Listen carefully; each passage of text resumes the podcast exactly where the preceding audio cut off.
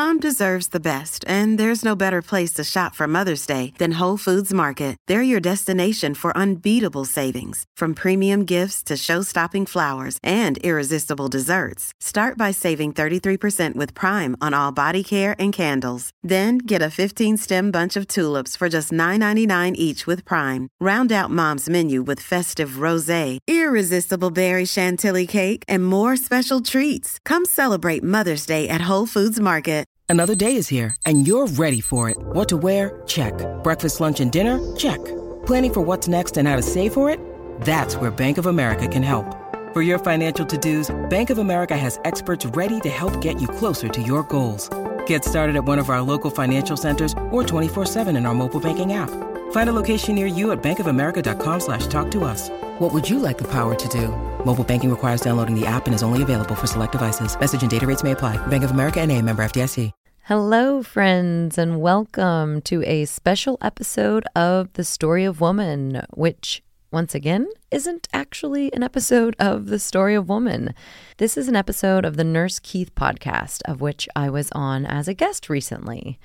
Not too long ago, I shared the episode I was on the Creativity Found podcast, where I talked about my journey going from nurse to podcaster, and I got a really positive response from you all about hearing more of my story and getting a bit of a behind-the-scenes look at the podcast, so I thought I'd go ahead and share this episode as well.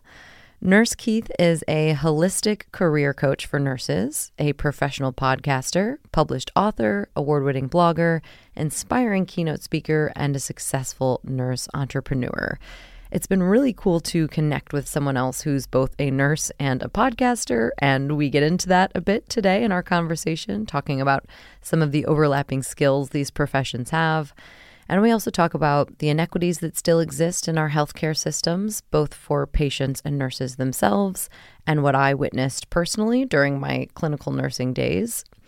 We talk about the podcast quite a lot. Keith asked me about some of the main lessons I've learned from all the people that I've interviewed, how I choose topics for the podcast, and if I was named Queen of the World tomorrow, what's one of the first things I would want to do to improve the lives of my subjects? It's a great conversation, or at least I think so, and I would be very keen to hear what you think. So let me know if you enjoy listening to me on the other side of the mic, hearing more of my story and getting this deeper behind-the-scenes look. And be sure to check out the Nurse Keith podcast, wherever you get your podcast, and connect with Keith at nursekeith.com.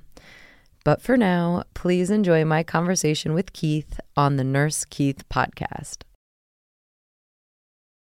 We're all the same at our core. At the end of the day, we tend to look at the external, our religions, you know, how much money we make, our skin color, our gender.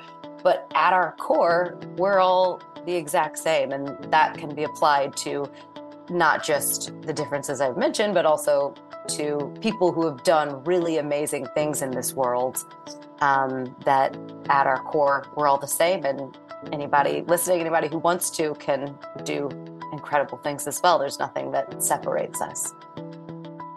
How does healthcare bias impact women's health? And what can we do to leverage women's empowerment and representation in the healthcare space and beyond? Let's talk all about it with Anna Stoecklein, a registered nurse and the founder, producer, and host of the Story of Woman podcast, right here on episode 421 of The Nurse Keith Show. Hey there, this is Nurse Keith. This podcast is all about you, your personal and professional development, your career, and the healthcare system writ large.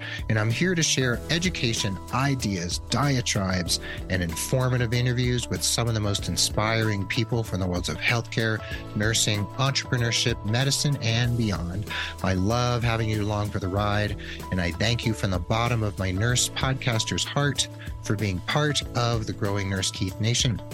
And guess what? You can now get CEUs from listening to podcasts. That's right, at rnegade.pro. That's rnegade.pro. They're building a library of nursing podcasts. And since you're listening anyway, why not earn credits while you listen? So head over to rnegade.pro, look for me or any other content creator, start listening, learning, and earning. And if you'd like to help other people find the show, consider leaving a rating and review on Apple, Google, Amazon, Spotify, or just share the show with anyone you know. And if you want to become a patron, patreon.com, patreon.com /Nurse Keith. I appreciate y'all so, so very much. The show notes will be at nursekeith.com in the drop-down podcast menu, or of course, the show notes will be available in any app where you happen to be listening. As I said at the top of the show, we're here with my friend and colleague, Anna Stoecklein, a fellow podcaster, and we have so much to talk about, Anna. And the first question I have for you is, what is it like being a nurse who's jumped into the podcasting space, specifically the women's empowerment space? Oh, well, great first question to start off with. And first, I'd just like to say hello and thank you so much for having me. It's a pleasure to get the opportunity to speak with you. And a nurse jumping into the women's empowerment space and podcasting, you know, I think about the skills that I developed as a nurse and carried those over into podcasting world. And there's quite a lot, you know, from having to think on your feet and be able to have conversations with people and put them at ease and doing 10 different things at once. But what I really like about the space that I'm in with podcasting specifically, and kind of as it relates to nursing, is feeling like I'm giving back, doing something meaningful and purposeful. So, you know, the reason I got into nursing in the first place is because I have always kind of had this desire to help people. And I don't know how much will go into my journey, but obviously I kind of have left the clinical space at some point. And it was really important for me to be able to continue doing something meaningful that I felt like had purpose and could touch people's lives. And healthcare, really, as I started getting into these different issues about women, women's empowerment, the systemic issues that hold women back, healthcare is kind of one facet. You can kind of apply what we might talk about today, what I see in healthcare, what I saw as a nurse, as a patient, and beyond. You can apply that to the economy, to our schooling systems, to business, you know, to absolutely everything. So I guess, yeah, it's really just another way to be able to do something that I feel like adds good into the world, a different means, you know, more through education and raising awareness and forming communities, as opposed to the direct, a little bit more direct way of providing this as a nurse. But yeah, I guess I kind of see that as the biggest comparison between the two. Mm-hmm. Right. And you were coming from a profession that is, you know, 90-ish% female. So nursing is dominated by women and has been for a long, long time, even though within that paradigm, male nurses rise to leadership positions often more easily, more quickly. They earn more money. So the gender gap, the pay gap, everything is there, despite the fact that nursing is so female dominated. And despite the fact that there were a lot of nurse leaders within that world, of course. So we could talk a lot about bias within healthcare in terms of the people who work in healthcare, but your show has focused more, well, especially some of the episodes have focused on healthcare bias. Like I'm thinking about the episode with Eleanor Cleghorn. Mm-hmm. She's a writer and she wrote a book called The Unwell Woman. And she's talking about the history of the debilitating disease of menstruation and all the misunderstanding around it and all the prejudice beliefs that grew from the ancient Greeks and persist to this day, how many thousands of years later? And in your newest season, you have interviewed Hillary Clinton, Cherie Blair, so many amazing women. You have a Nobel laureate on the docket for this particular season. So you're attracting some women to your show who really have powerful things to say about healthcare, but also about the bigger issues, the like pulling the camera back type of issues. What is it that you want women and men who are listening to take away? Like, what are some of the big lessons so far that you think, if you took a giant metaphorical highlighter, that you would highlight those particular issues right now for us? Yeah, and it's a good distinction to add the "and men" in there, because it's definitely a show for everyone. And, you know, it's crucial that everyone be made aware of these issues. That's why I have a bit of an issue, and we call these things women's issues, because that's not quite, that's a bit of a misnomer, I think. Mm-hmm. But I think the kind of overarching way that I see all of these issues, if I'm going to take a big highlighter, as you say, it's really just considering the fact that every single thing in the world has been designed and created by and for men, and not all men, for one kind of, one color, you know, having a certain income. There are qualifications to that. But that fact, you know, you mentioned that with in ancient Greece. We see today, that's a great example, because we see today women tend to not be believed about their symptoms when they go and they see a doctor. This is part of the conversation that's happening more and more. We know very little about women's sexual health and reproductive health, and there continues to be so much stigma shrouded in things that relate to women. And you can trace that all the way back, as Eleanor does in her book, Unwell Women. You can trace that all the way back to the origins of ancient Greece, when, you know, the word hysteria comes from the word womb in Latin. They're so inextricably linked, this idea that there's something kind of deranged and slightly just off about a woman's body compared to a man. You have a standard body of a male, and a woman is kind of one slight deviation away. So that kind of started thousands of years ago.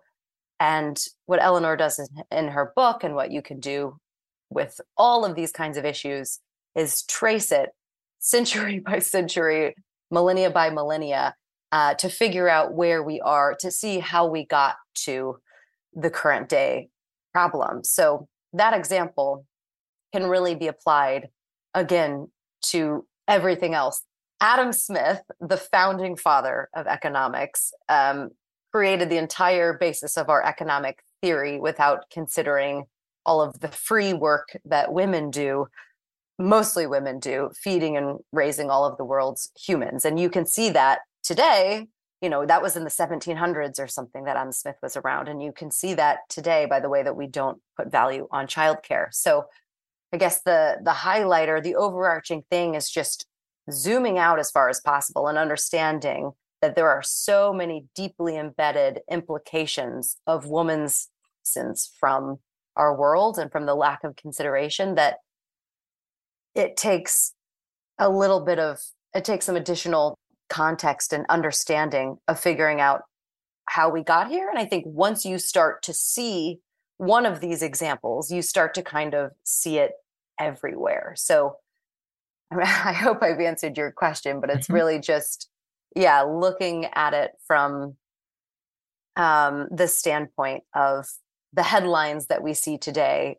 They stem from much, much deeper and more pervasive issues, and it can be applied to everything from the way we design our city streets to the fact that our iPhones are, you know, pretty big for the size, compared to the size of women's hands.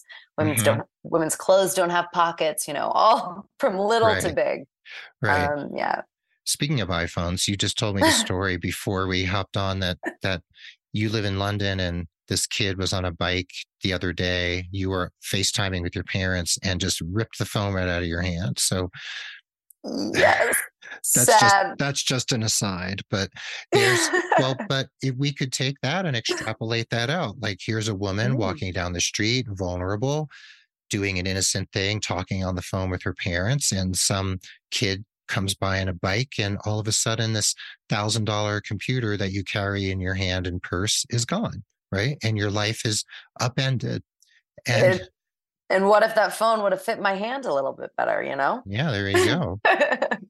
So, okay, we can look at the really blatant issues all around the world. We can look at the ways in which women are subjugated in other cultures. We can look at female genital mutilation, you know, in various African countries and cultures.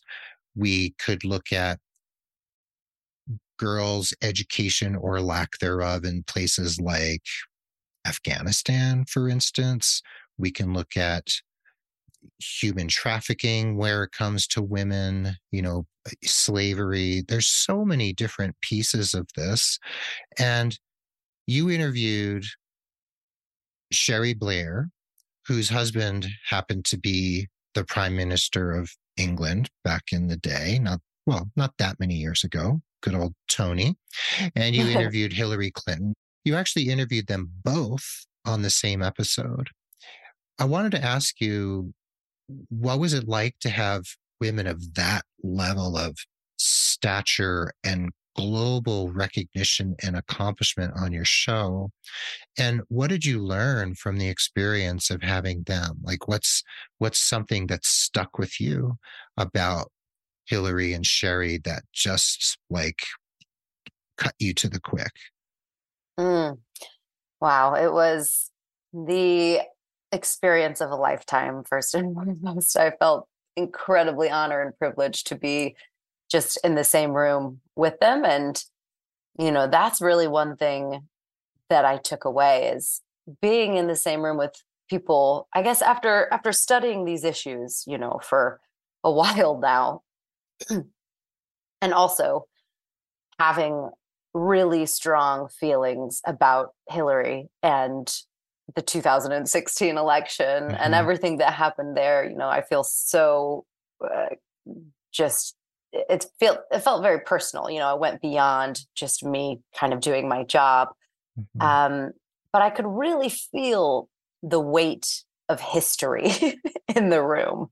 It just was something that I have had a very hard time putting words to, being in the room with people who have literally changed the course of history single-handedly. I just think it is hard to put words to what that is like. And not to mention, that was their first ever joint podcast interview, which made me feel an extra sense of responsibility in adding to this history, because it felt like quite a historical moment. So it was just really, really an honor. And I would say, you know, there's a lot that I learned from the conversation. They have so much to teach us. It was both the hardest and easiest interview I'd ever done, because anything that you ask them, they provide just insightful,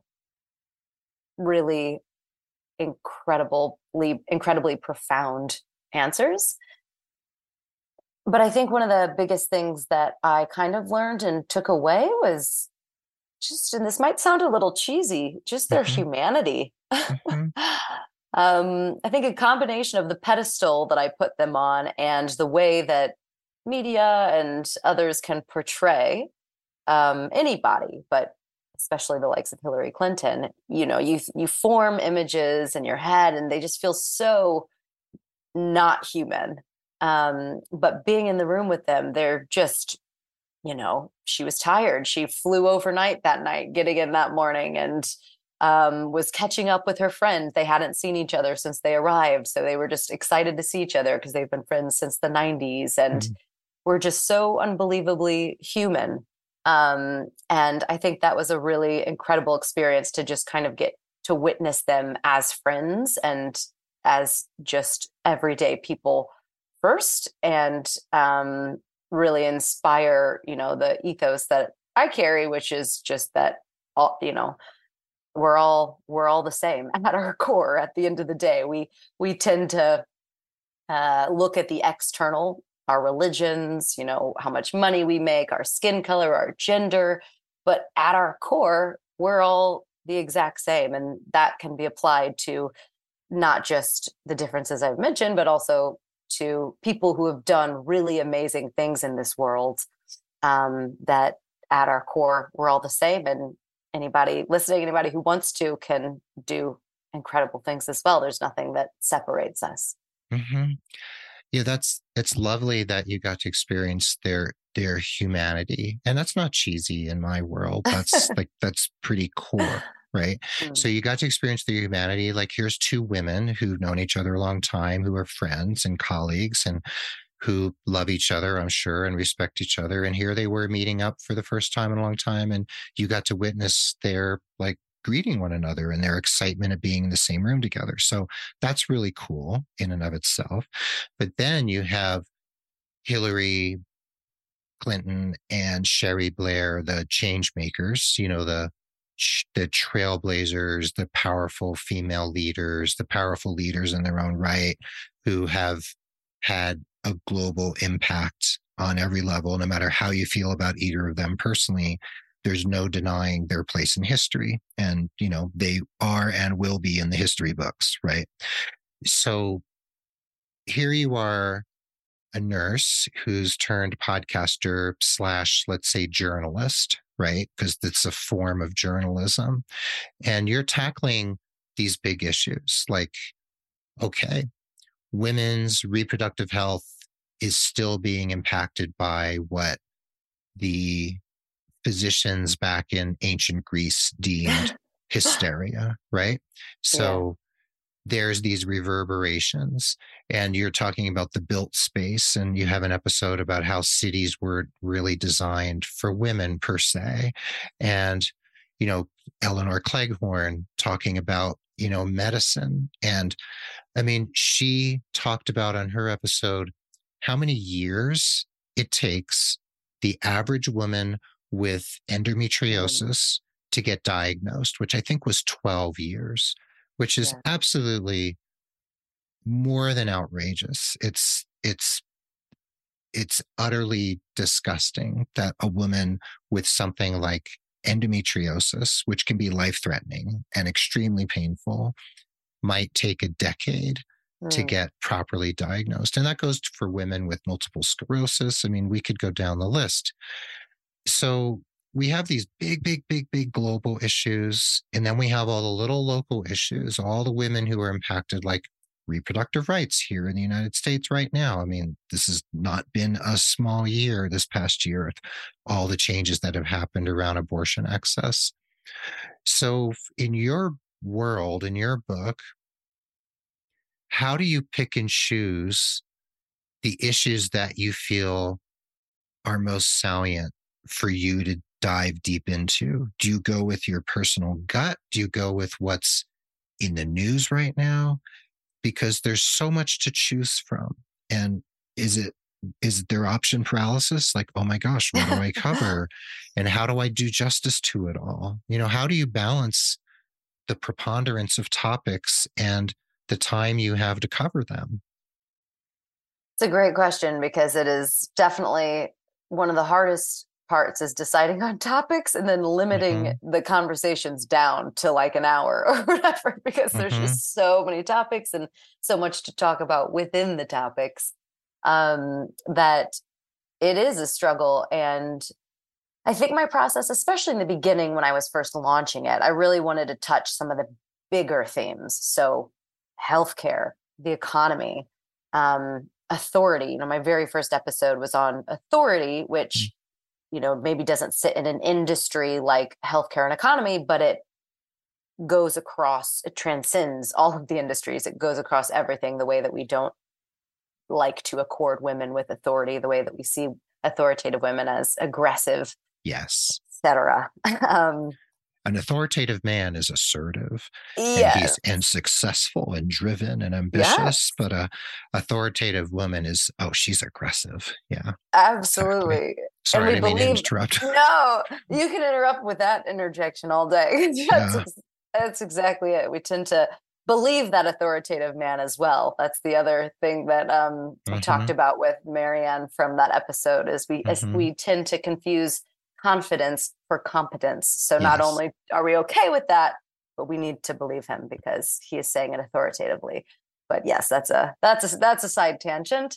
So yeah, I really wanted to look at issues that everyone, or the majority, I should say, of people could relate to, because, you know, kind of your question in the beginning about the highlighter and talking about how this is all ripple effects from millennia long issues. Really what I wanted to do is just start planting seeds, because I'm never going to be able to provide all of the topics, all of the context. There's just way too much information. So I just wanted to start planting seeds in people's minds to start thinking about the world differently, basically, and the systems that we operate in. So thinking about what systems touch the most amount of people, what issues touch the most amount of people. That's kind of how I started, because then on your, you know, people can start to go down any path they would like with the same kind of way of thinking about the world and how they exist within it. Mm-hmm. So before we take a break, I want to ask you one more question. So following up on that, I don't even know how to ask this question. What would you like to see women listening to your show and being impacted by these issues, which every woman on the planet is impacted by these issues, whether she's conscious of it or not? What would you like to see women do with this information? There's plenty of things they could do. There's plenty of different roads they could travel in terms of getting fired up about something, like how long it takes a woman with endometriosis to get diagnosed, or how difficult it is for a woman to go out in the world and be authoritative and you know, stake her claim in the world. So do you have an image of what one of your listeners might actually do with this information? Yes, I think. Okay. I mean, obviously, there's a lot of different ways that I could take this answer, because fired up is great, you know, wanting to take action is great. But at the end of the day, the main thing that I would like women who hear this information to come away with is an understanding that it's not their fault.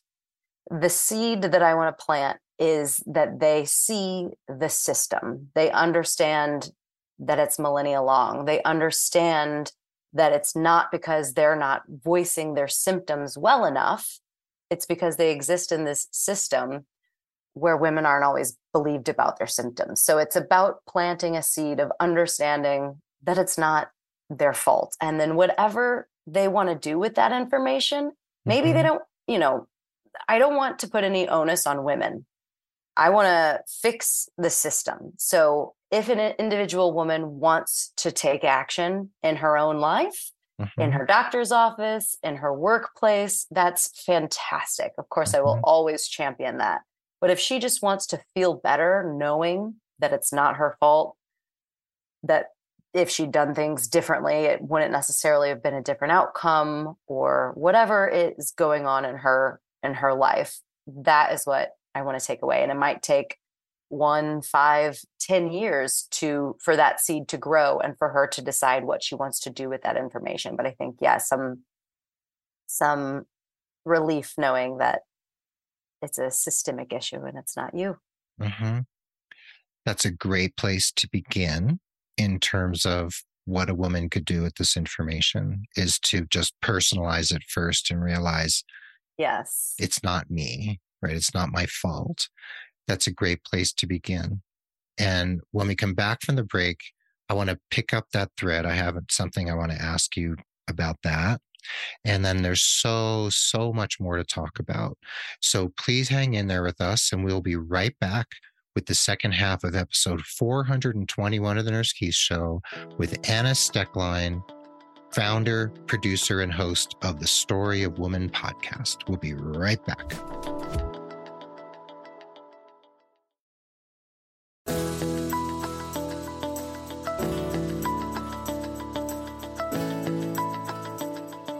And welcome back to the second half of the episode. We're here again with friend of the pod and my new friend and colleague, Anna Stoecklein. And Anna, prior to the break, I asked you a question about what you could picture one woman doing with the information she hears and gleans from listening to your podcast, The Story of Woman.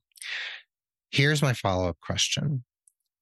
What would you like a man listening to your show to do to follow up from listening to your show? How would you like him to be impacted in terms of what action he might take in his life, in the world around him?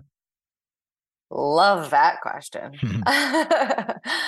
The beginning part of my answer is probably going to be quite similar, which is recognizing the system, the structure, because just as a woman might blame herself, you know, I tend to think that and this isn't even just with feminism and gender, we very often don't see systems and structures in place and kind of put full blame and full responsibility on individuals. So I think beginning to understand the system and where he sits within it and where women sit within it, and then using whatever voice, power, action, anything that he is able to do in his position to create space. I don't really like the word, help. We're not trying to help women, but create space for them in whatever that looks like, and the particular, wherever he works, or if he's married, if he's got kids, starting in the home. What is the work that you're doing at home? And is it the same amount of work that your wife is doing? Same with, starting with seeing the system and then starting personal at home. And then it's going to look a little bit different depending on the type of work that he does, but there's so much that can be done in a workplace as well. But it all starts with just having the basic foundational understanding and recognizing your own privilege. It's the same for me as a white person. It is on the onus of me to understand the issues of racial inequity and everything that exists within that space. It's not on the onus of people of color to educate me. So it's the same thing with gender, not going to women and having them need to explain everything to you and hold your hand through the process, but taking ownership in that this is not women's issues. This is a humanity issue, and you play a part. So what can you do in your position to educate yourself further and use whatever privilege and power that you have, which will look a little bit different for everyone, to start shifting the landscape? I'm glad you brought race into it, which I've talked about on this show a fair amount. And you're right that we can't expect the quote unquote other to hold our hand through the process of learning, though we may learn quite a bit, in conversation and otherwise. And we also have to realize that, everyone is a victim of all of these systems that have been put in place for so long, all of these inequities. Everyone in some way is hurt by them. Yes. Whether we see that clearly or not, whether it's implicit or not, it's there, right? So racism hurts everyone, right? Yeah. Of course, it hurts the people who are being who racism is directed towards. It hurts them the most, of course, but there's pain that can be felt everywhere. I mean, as a white, you know, cisgender, heterosexual man, you know, there's pain I feel over the fact of like just the shame of like feeling shame about being a white man, you know? And it's like, oh my gosh, what do I do with this feeling? Right. And that's a tough spot to be, isn't it?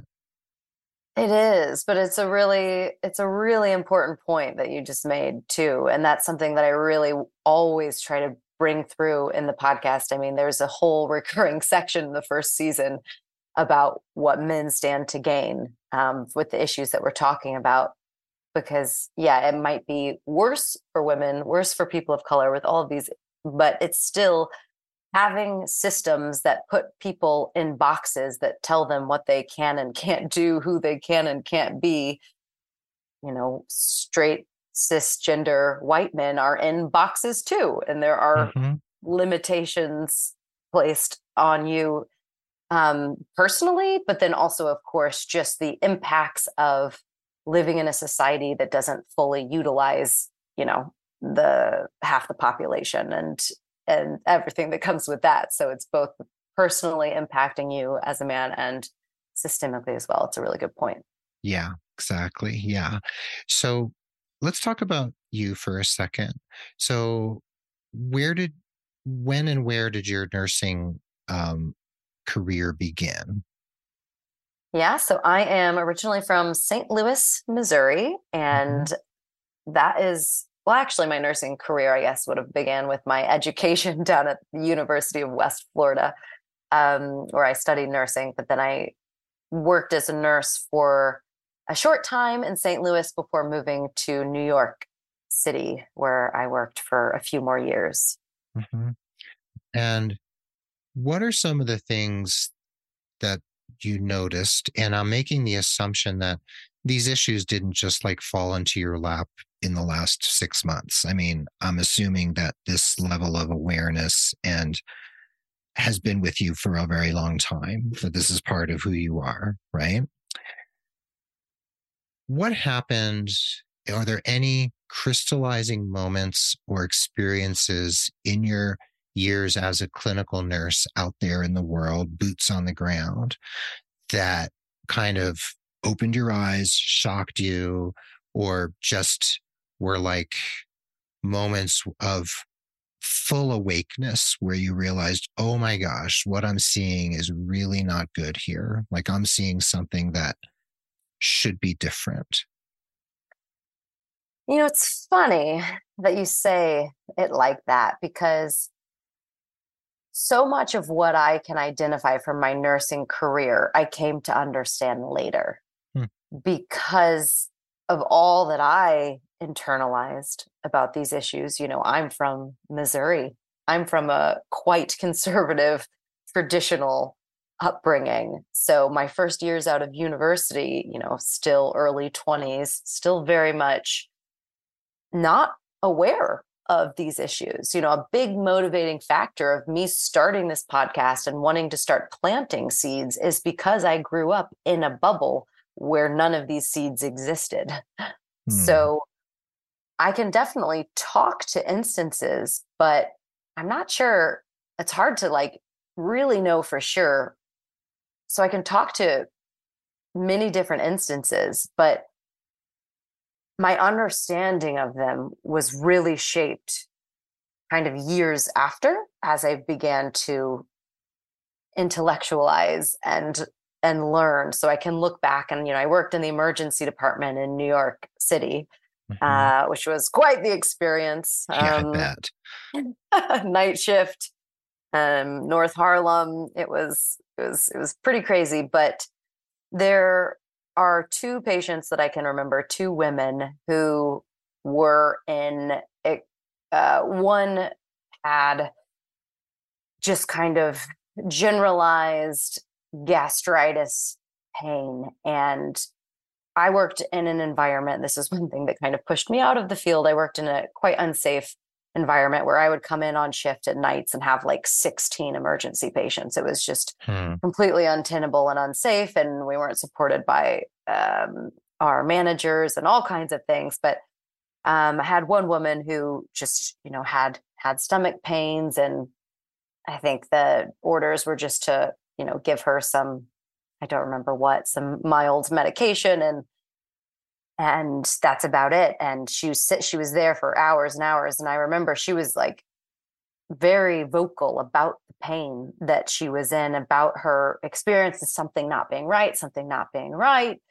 And at some point she got an EKG, and now this has been a decade. So my specifics aren't going to be exactly right, but at some point tests were finally run, and it turns out she was having a heart attack. And, you know, then I get into this years down the line, and I learn about how the symptoms of a heart attack that we typically associate with that clutching your chest and all what we the Hollywood heart attack, I think it's called, everything that we envision, that's mainly experienced by men. Women can experience that, right? Yeah, but that mild gastritis, that just feeling like something's not quite right. Everything she was experiencing was classic symptoms for a woman.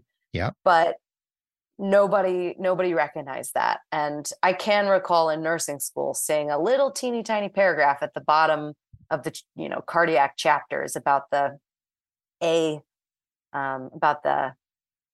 the word for not standard? Atypical? Yeah, atypical. A tiny paragraph at the bottom about the atypical symptoms that women can experience. And I just find that astounding that atypical is symptoms for half the population. Yeah, a little footnote, right? Yeah. Yeah. Yeah, the Hollywood heart attack, clutching the chest, right? That's a very male thing. And I have heard that women having heart attacks can have stomach pain, back pain, flank pain, you know. Yeah. And it's not the numbness down the arm and the left-sided or centralized chest pain that men experience. And there's an example of, we could say possibly, going back to Eleanor Cleghorn's interview on your show last season, of hysteria, right? Going back to that root of womb, hyst as in hysterectomy, right? Where this woman is seen as hysterical, she's overblowing her symptoms, maybe she's a drug seeker, maybe she just wants attention, and, you know, she's howling in the other room, and, you know, give her some Tylenol and just ignore her and pay attention to the patients who are really sick, right? Then it turns out she's had a heart attack. And you and I both know, and everyone listening knows, that when it comes to heart attack and stroke, time is crucial.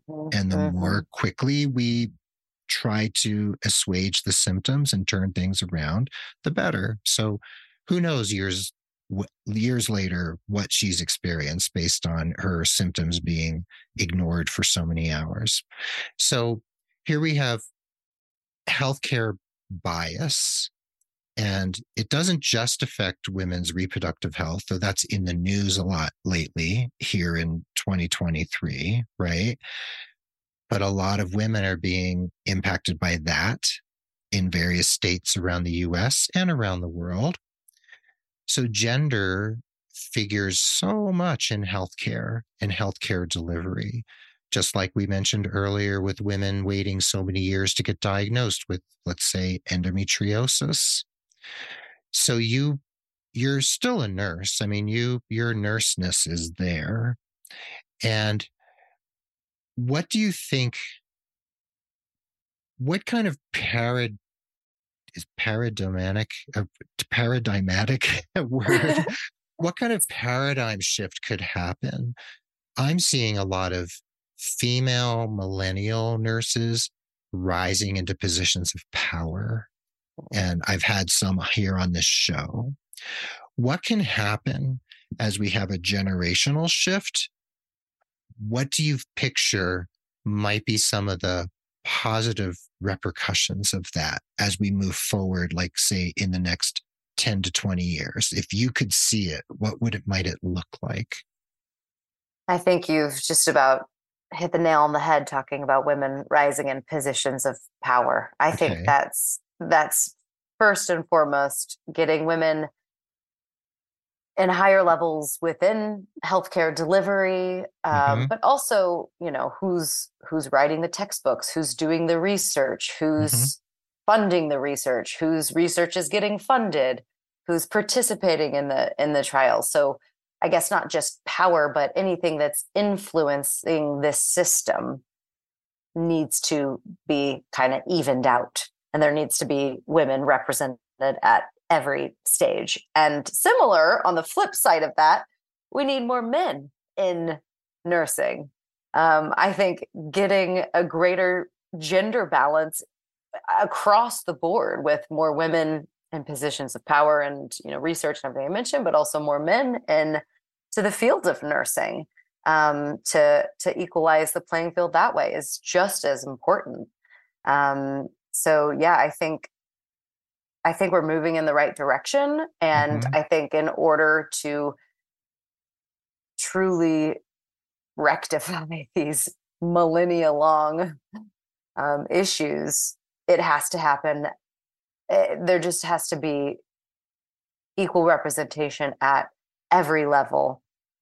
And then a parallel thing happening in society where journalists continue talking about these issues, where books continue being written about them, and where women and all people feel empowered when they go into a doctor's office that they're going to be able to say what they're experiencing and not feel gaslit. So I think it also goes across the board on the patient side as well. That yes. that feeling okay, demanding, you know, someone listen to us. Yeah, when I think of women moving into positions of power, and I'm thinking of the millennial generation specifically, who, you know, the oldest millennials now are in their early 40s. You know, I think about my friend Charlene Platten, who I've talked about on this show before, and has been on one of my other podcasts, who's the director of ambulatory nursing at Stanford. And she's a powerful, empowered millennial woman, and she's proud of that fact, you know, and she's changing what she sees around her. I think about Alexandria Ocasio-Cortez, who's sort of, you know, a polarizing figure in some ways in the culture. However, she's representative of millennial women now holding the levers of power, or starting to hold more levers of power at the legislative level. And, you know, just a few episodes ago, on episode 418, I had Kimberly Gordon on from Healing Politics, and that's an organization that is encouraging nurses, especially, and healthcare providers to run for elected office. Ooh. So the more enlightened people we have running, not just for president or member of parliament or Senate, but for state Senate, for city council, for school board, for library board, you know, whatever level at which they would like to be involved, that's where things can change as well. Because, you know, legislation doesn't solve everything. It's not possible, but it can have an impact. Who is making the laws? Don't you think so?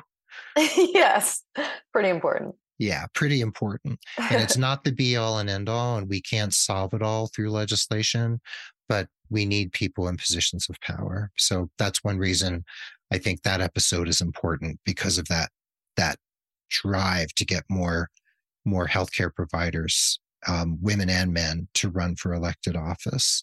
Love that idea. Yeah.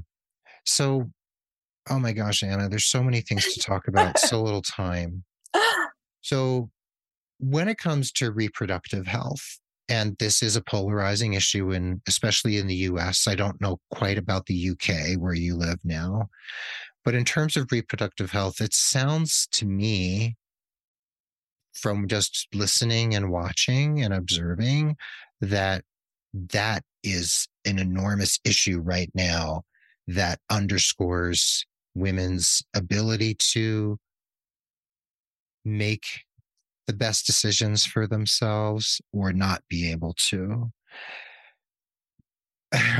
what would you like to see happen? And do you feel like you want to cover that even more deeply on your show because it's such a driving force right now in the culture?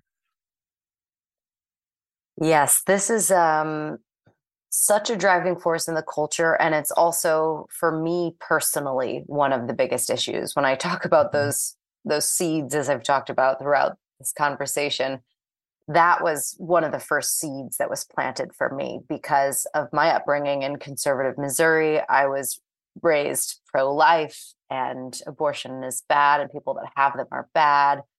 And then, you know, years go by and I start forming my own opinions, doing my own research and understanding of the world. And that was just blown wide open. So I've been on the other side, if you will. So I feel very strongly personally because of the morality behind it all, you know, that it's cloaked in that this is the moral way.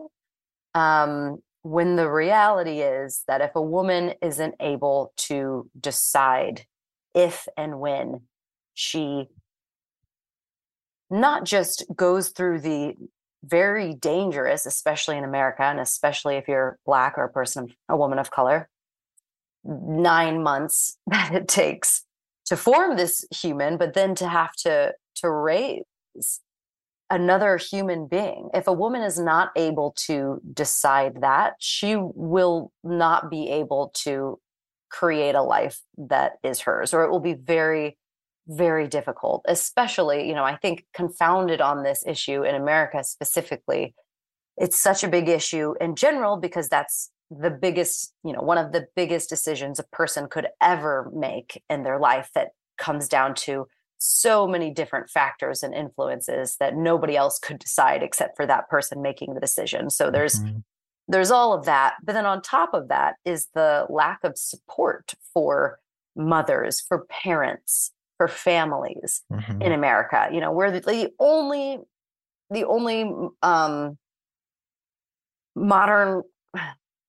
we're the only developed country in the world that doesn't have paid leave.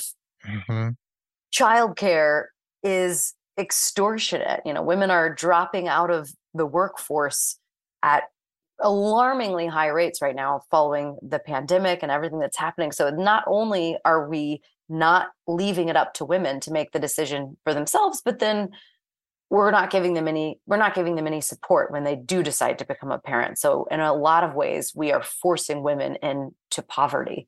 So it's such a fundamental and large issue. And it's such a big issue that I get fired up about that I forget the original question that you asked, Keith. It's okay. It's all right. It's all right. No, I'm glad I elicited that from you because that is an issue of the day that is unavoidable when we talk about healthcare, when we talk about women's sense of personal agency and their ability to make choices, you know, for themselves, for their health, for their family, for their financial well-being, et cetera, et cetera. And you're right. I mean, if we're going to tell women that if they get pregnant, they have to have a child, then we could at least provide childcare, support, paid leave, all the things that are, you know, provided in other countries where women actually have that ability to, you know, be more present for their children because they can actually earn a living while they're raising their children, right? I mean, my friends in Holland, you know, they just can't even imagine having to pay for university. Like, that makes no sense to them at all.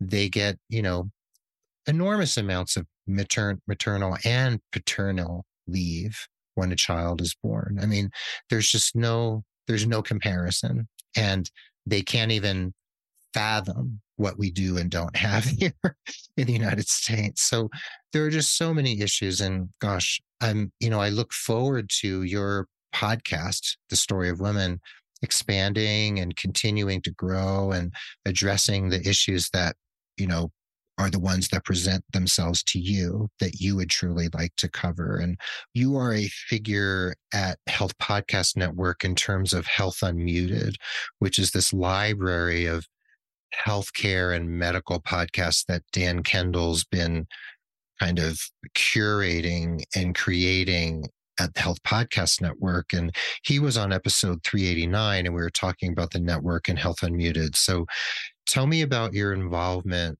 with the whole Health Unmuted project. Yeah, I'd love to.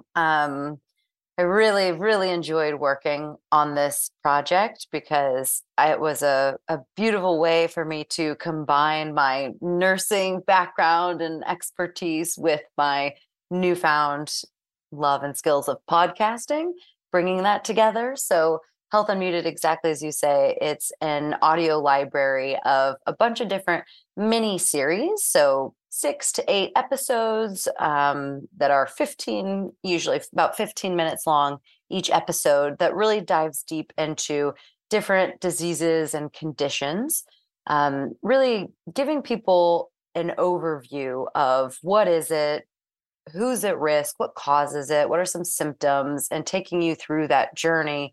And it's really meant, you know, the listeners that we have in mind when creating it are people who are just newly diagnosed and their loved ones. So you just received a diagnosis and it's kind of, where do you start? Where do you go from here?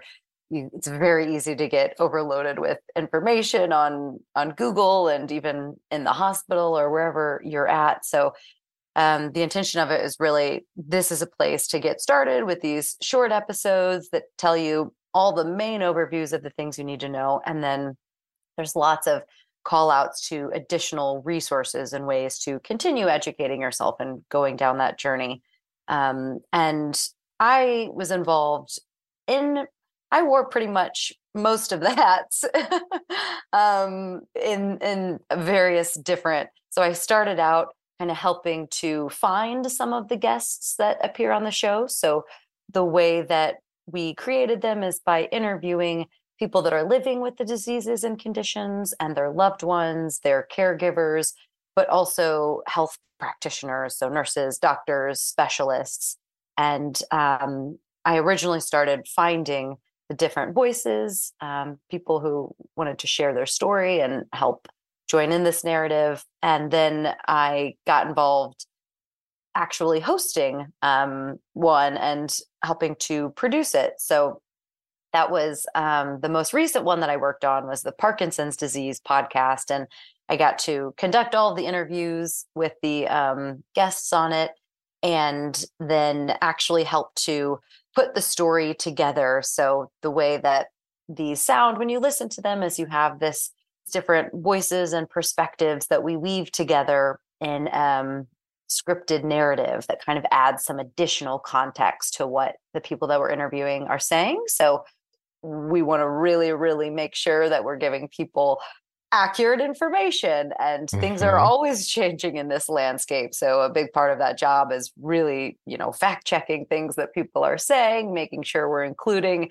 all of the most important information that people need to know. And yeah, that was kind of the overview, as it was working with the people themselves, which is my favorite part about podcasting, is getting to talk to people.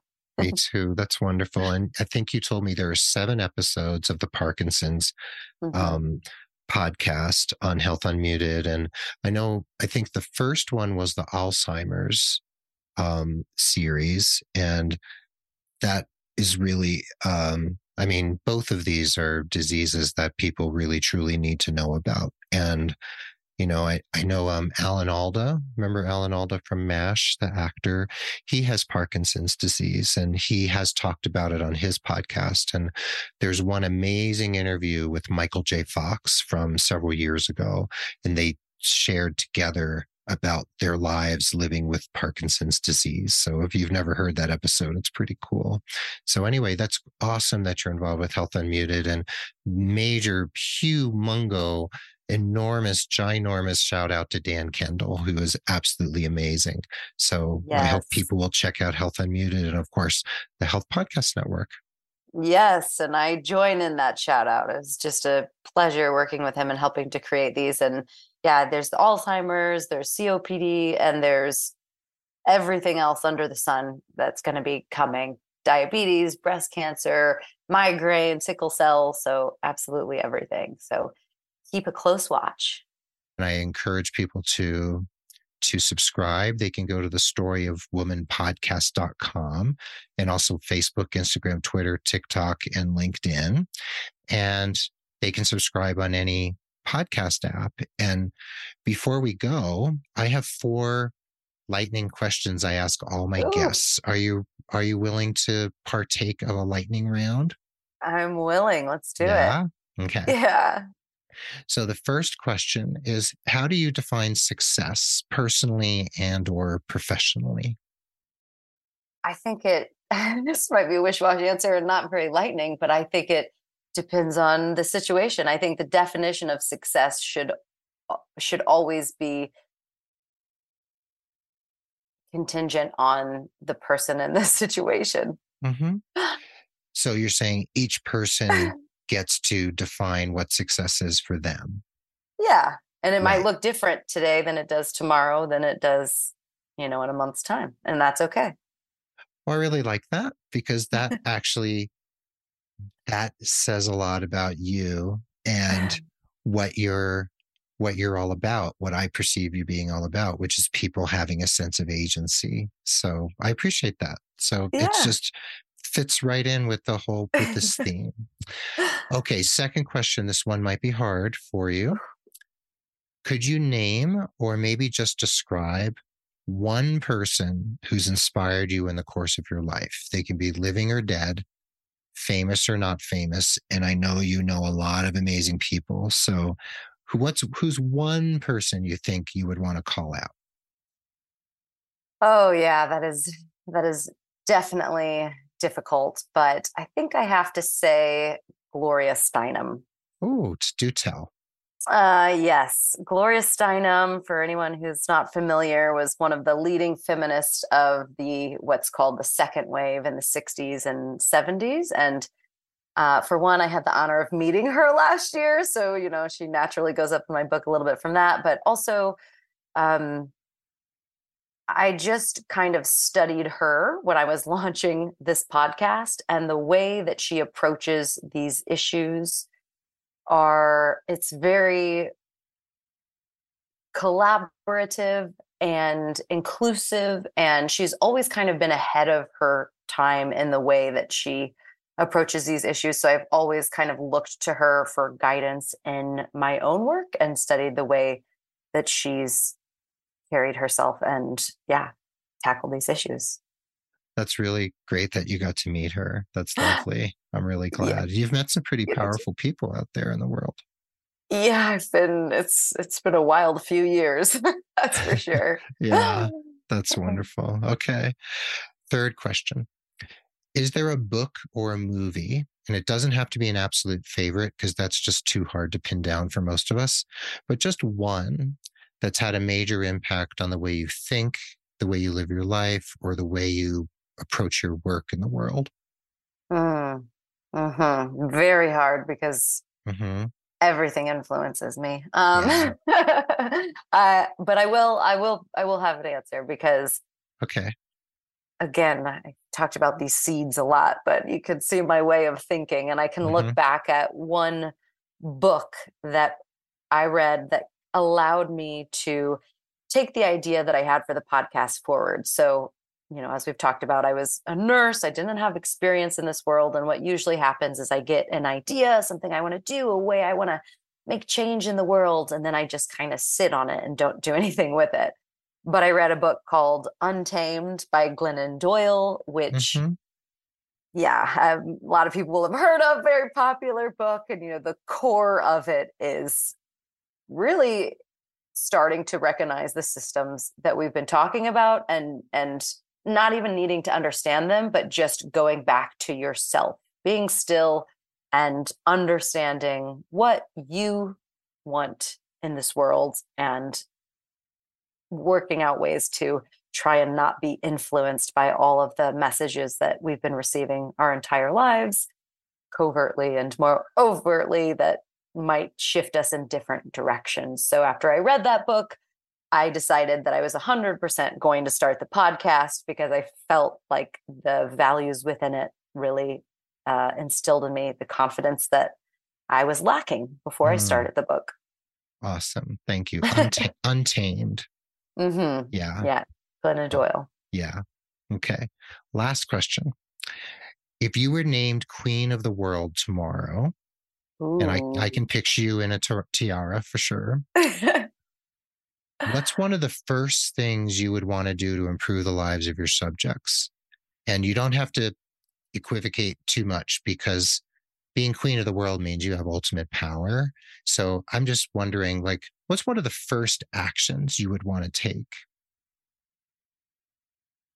I would want to, and well, because I'm queen of the world, other people can figure out how to do this. But well, yeah, how doesn't matter. Yeah. Okay. Cool. I like that. I like being queen of the world. Economic equality. Mm-hmm. Economic equality across the entire globe. So you would start there. Yes. Yeah. Yeah. Yeah. And being queen of the world, right? It doesn't matter. You would have the ability to find the people who would help you make that happen. Yeah. But that, again, I mean, all of your answers fit into this, I don't know, this sphere in which you seem to move, which is equality, you know, lack of bias, you know, equal opportunity, you know, really trying to level the playing field for as many people as possible in as many ways as possible, right? Absolutely. Freedom for everyone and men as well, as we talked about. There's an idea for a podcast. It would be called Queen of the World. And on each episode, you'd interview a woman and she would just get to tell you exactly what the world would look like if she could make all the decisions. Yes, I love this idea, Keith. Yeah, take it. It's yours. I might pivot. Thank you. Right. Thank you. Take it. Well, Anna, this has been so, so wonderful. And I recommend everybody listen to the Story of Women podcast. I'm going to be sharing it far and wide. And I think there's lots of amazing conversations to come. You're just getting started. You're just in season 2. So there's much more to come. And this has been so fun. And I want to have you back sometime so we can talk some more. But this has been really awesome. I would love to be back. So yeah, anytime. Thank you so much. This has been incredible. I love your podcast. I love what you're doing for nurses. And yeah, I will keep following the show. And I'm glad to now be friends. Thank you, my friend. Well, there you have it. Thanks for listening to this awesome episode of The Nurse Keith Show. Remember, the show notes will be at nursekeith.com or just look on any app where you happen to be listening. Please follow Anna Stoecklein and the Story of Women podcast. Let her know you're out there. Throw her a rating and review once you've listened to some episodes because you will be moved by the show. If you need personalized holistic career coaching, please look no further than Nurse Keith Coaching and nursekeith.com.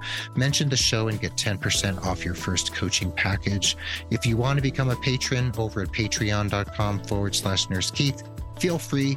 Even $2 a month helps a great deal. So if you'd like to become a patron, I would appreciate it so much.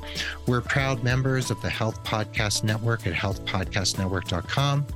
We're adroitly produced by Rob Johnston of 520R Podcasting, and Mark Cappy-Speeson is our social media ringmaster and newsletter wrangler.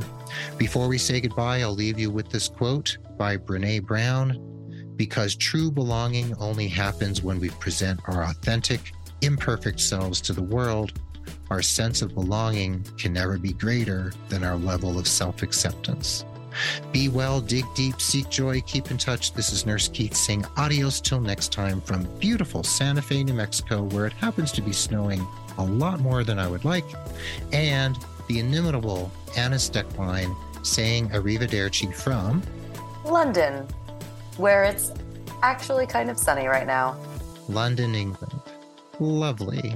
Thank you so much, Anna. Thanks to everyone for listening, and we'll catch you on the proverbial flip side.